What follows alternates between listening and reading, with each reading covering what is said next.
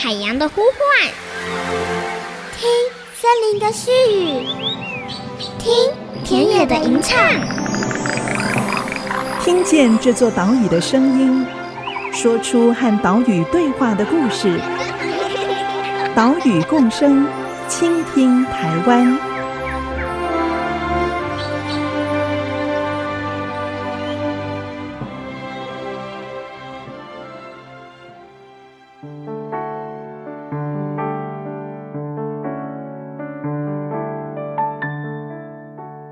大家好，欢迎收听岛屿共生，倾听台湾，我是袁长杰。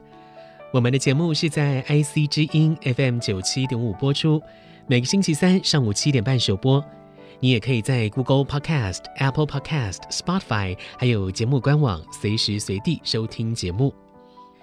上个礼拜带大家走访头前溪，了解提供大新竹地区饮用水的这一条头前溪遭受到哪一些污染。这个礼拜我们要带大家到南部的二仁溪。二仁溪呢，是位于台南市跟高雄市的交界，在环保界啊是享有盛名哦。啊、这个盛名是负面的意思了啊、哦，因为呢，它在以往的台湾河流污染排行榜啊，几乎是年年第一名。为什么呢？因为一九六零年代开始，二仁溪北岸的湾里这个地方开始发展废五金跟熔炼业，所有的污染都是由二仁溪在承受，一直进到二十一世纪。在强力扫荡非法工厂、多次移除河岸的废五金之后，二仁溪才逐渐的找回它的生命力。所以今天的节目，我们就跟着今年台湾环境保护终身成就奖的得主、中华医事科技大学的副教授黄焕章老师，一起呢到二人溪畔来了解二人溪的重生之路。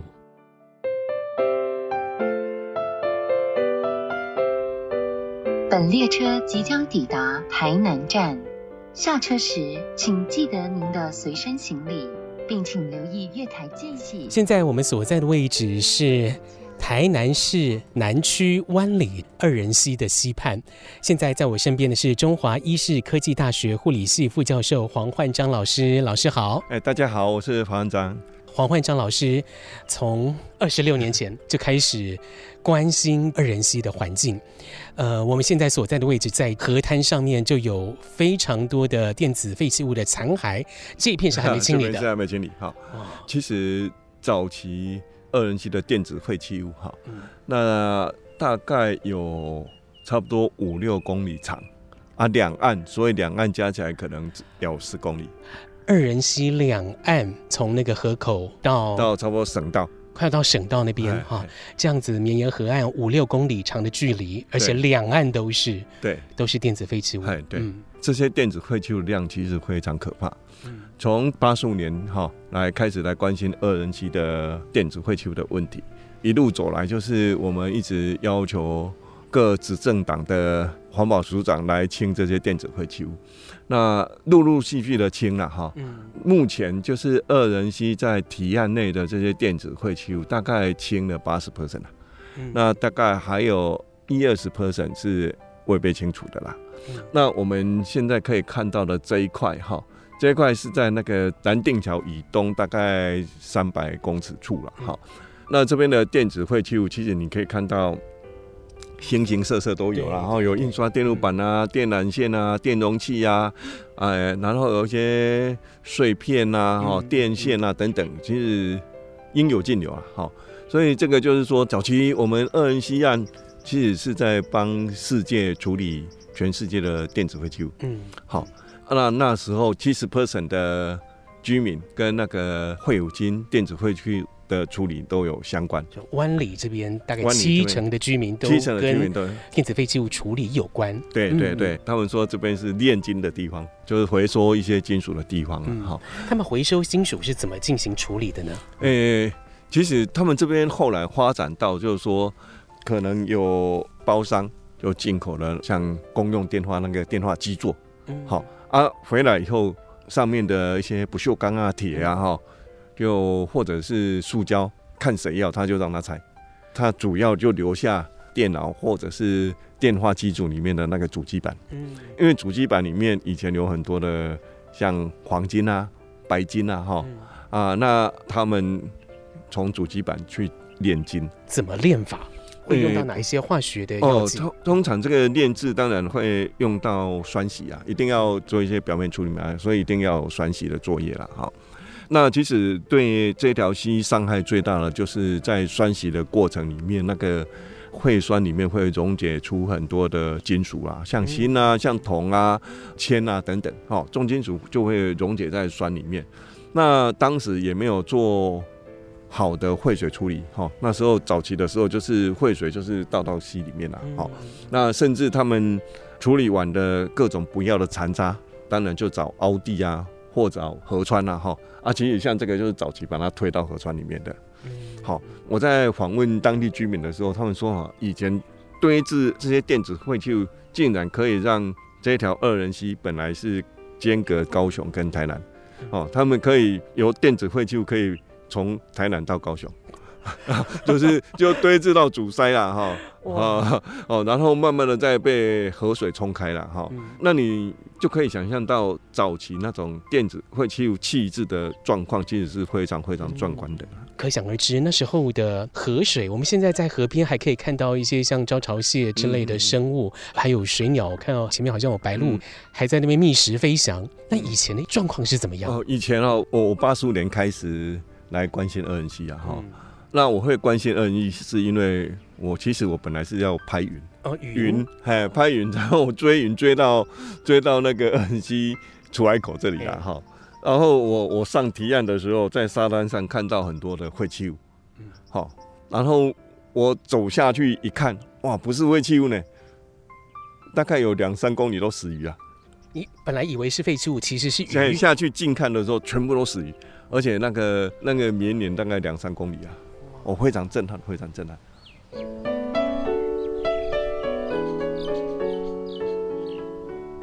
因为黄焕章老师看到了死于蔓延河岸的景象，内心是非常的震撼，所以让他走上了环境保护之路。我们跟着黄老师爬上了台十七线二人溪桥下面的桥墩。这边呢、已经是水泥灌浆的边坡了。王老师说，我们脚下踩的水泥底下全部都是电子废弃物，这是因为担心电子废弃物被海水的潮汐给带走，所以只好先用水泥固着。目前二仁溪河岸两侧的电子废弃物剩下一两成左右，等待移除。可以由此想见哦，以往的环境是多么恶劣。我们问黄老师，当时废五金跟熔炼业对河川造成了非常严重的污染，诶，在地居民的健康呢，是不是也受到影响了呢？有没有相关的调查数字或研究可以来佐证呢？当时那个南区卫生局哈，嗯，他们其实是有一些资料的哈。嗯，那在民国六十二年到民国七十一年期间，哦，湾里地区的那个居民癌症死亡率。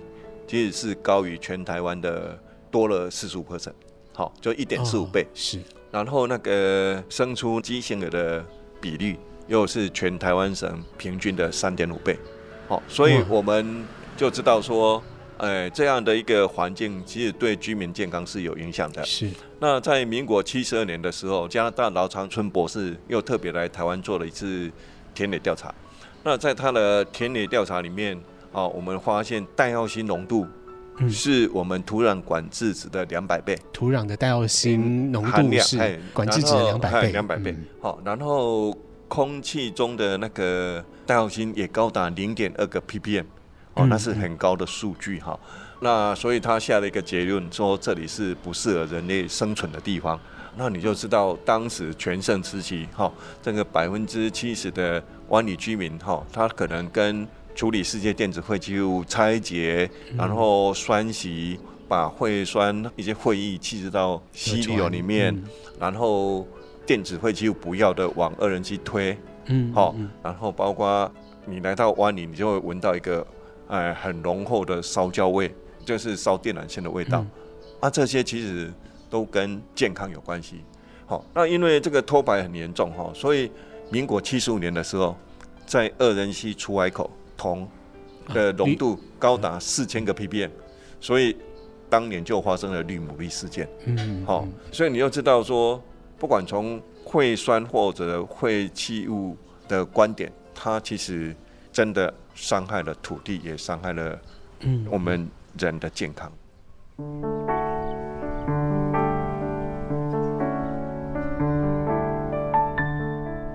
现在走在湾里街头，你是无法想象当时废五金熔炼业的景象。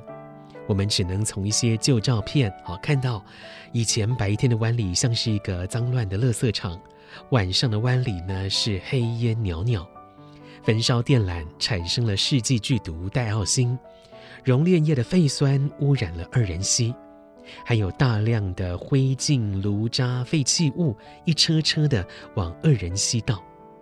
这一条被说是台湾黑龙江的二人溪，要怎么重生呢？这个部分的内容，我们等一下广告之后再来请黄焕章老师告诉您。稍待一下，马上回来。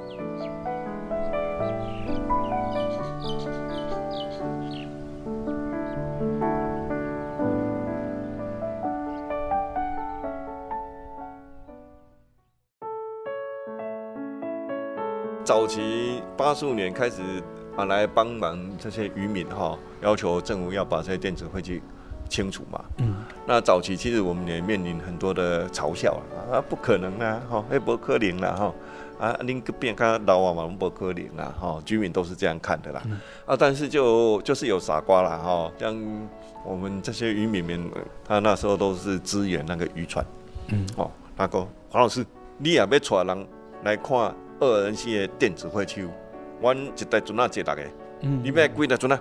你拢开嘴，嗯、哦，那种精神是很感动的。白天清晨去抓鱼，然后早上十点，我跟他说我要十台那个小船去看二仁溪的污染，哈、嗯，所以其实那种革命感情啊，或者现在回味起来，其实是非常的纯真，而且也非常的让人感动的，嗯，嘿。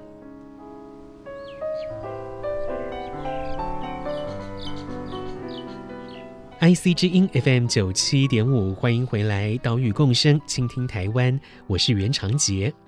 今天的节目带大家来到台南高雄交界的二人溪，我们跟着中华医师科技大学的副教授黄焕章老师来了解二人溪重生的故事。刚刚我们听到黄老师他说到啊，投入二仁溪环保运动的过程当中是非常感谢在地的渔民啊，像是嘉定山伐协会总干事苏水龙，还有其他的渔民朋友大力相助，在当时带领了很多记者、官员、各界人士来实际到河面上了解二仁溪的环境问题，他们呢就是这样一点一滴督促政府。促成改变。我们询问黄老师：“嘿，是怎么样像柯南一样啊，去追查二人溪的毒害呢？怎么调查检举工厂的违法事迹呢？”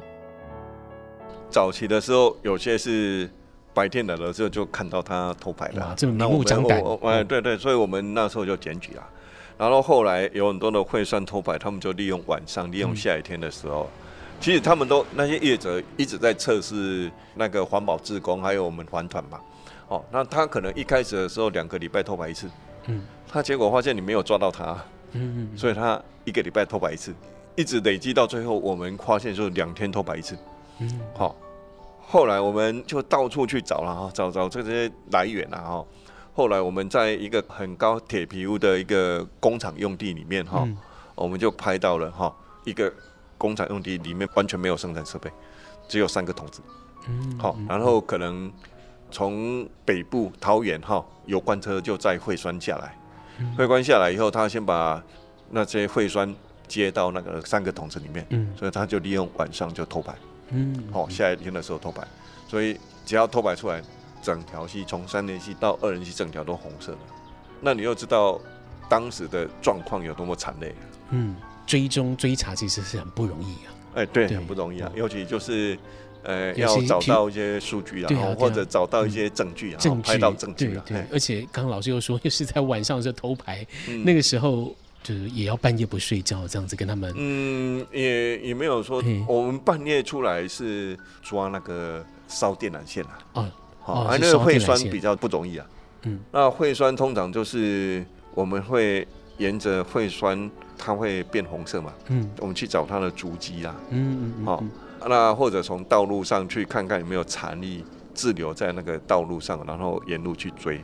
嗯，好，那所以追会酸偷白跟追废弃物或者追那个气质方法有点不大一样。嗯、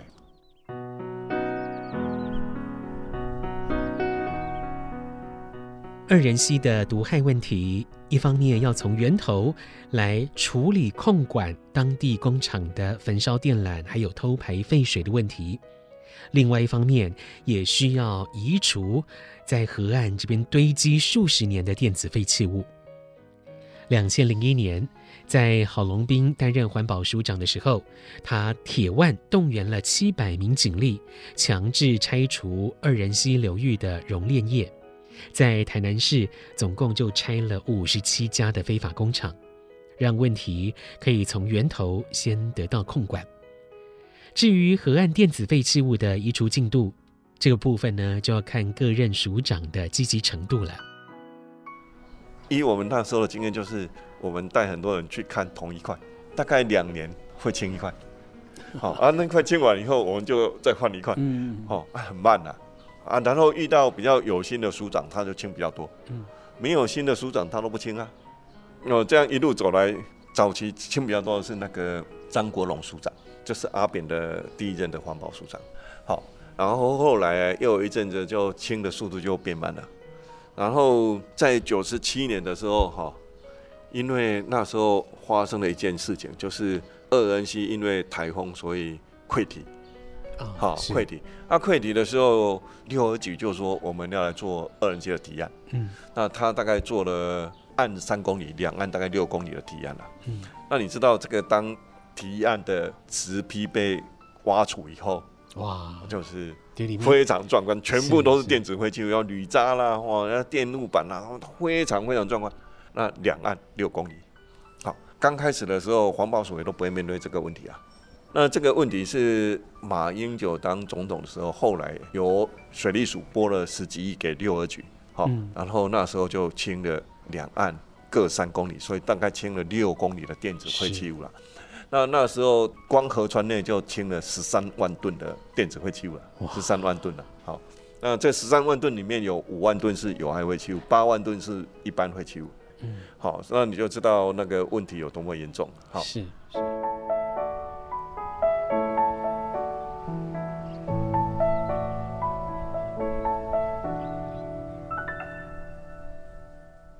因为二仁溪两岸部分河段的河岸。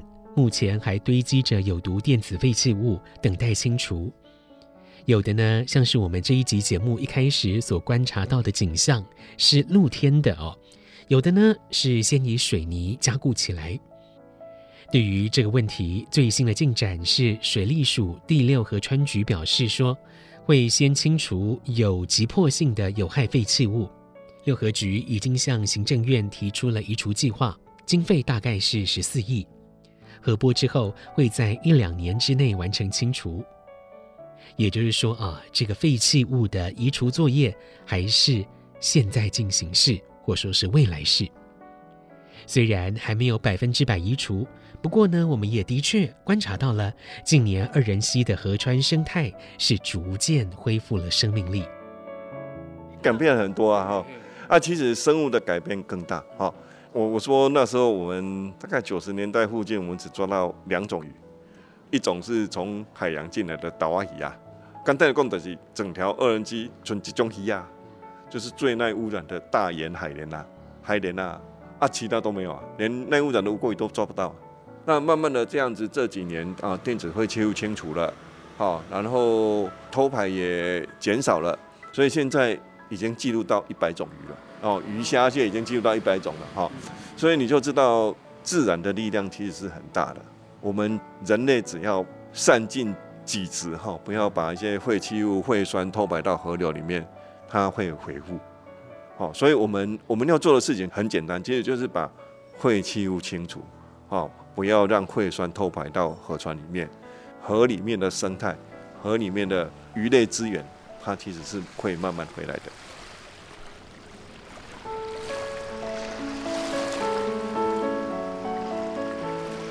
旧的污染逐渐移除，让二仁溪有机会重生，恢复生命力。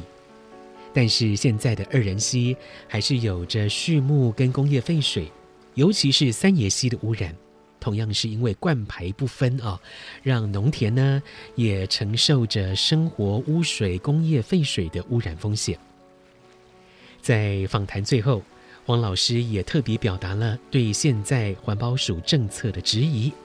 包括允许让焚化炉底渣做成低密度再生透水混凝土，大开方便之门，让这个底渣进入了农田鱼温。还有政府以事业废弃物再利用、循环经济这样的名目呢，让转炉石、集成灰废弃物变成了资源化商品，埋到了看不见的地方，让污染永存，而且是更难追查。如果从农地安全的角度来看，或者我们从土壤安全的角度来看，这些焚化底渣绝不是土壤。那这些焚化底下入侵农业用地以后，以后好大雨的时候，其实当然会影响到慢慢溶出以后，就像你今天在二仁溪看到的电子废弃物一样啊。早期的时候可能比较安全啊，二三十年后就不一样了。那何况它这样子埋下去以后，阴阴弯弯垫底那个土下底，其实是污染永存。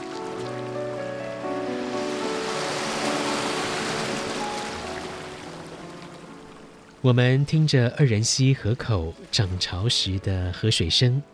如果说我们想继续让河水清澈，让土地美好，政府的政策制定跟管理是值得大家持续关心的议题。岛屿共生，倾听台湾。我们下个礼拜再会喽，拜拜。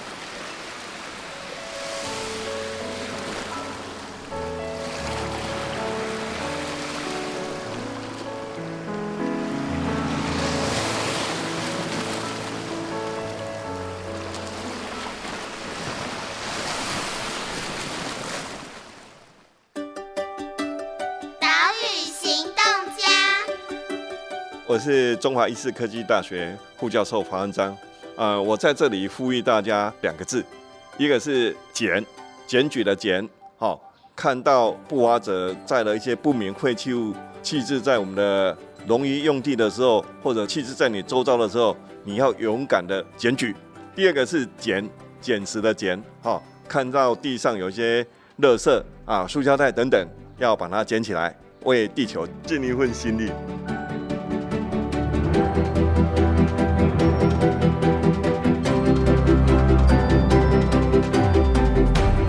本节目由伟创人文基金会赞助播出。伟创人文基金会秉持永续的经营承诺，邀请您一同为这片土地发声，促进人与自然的平衡与和谐。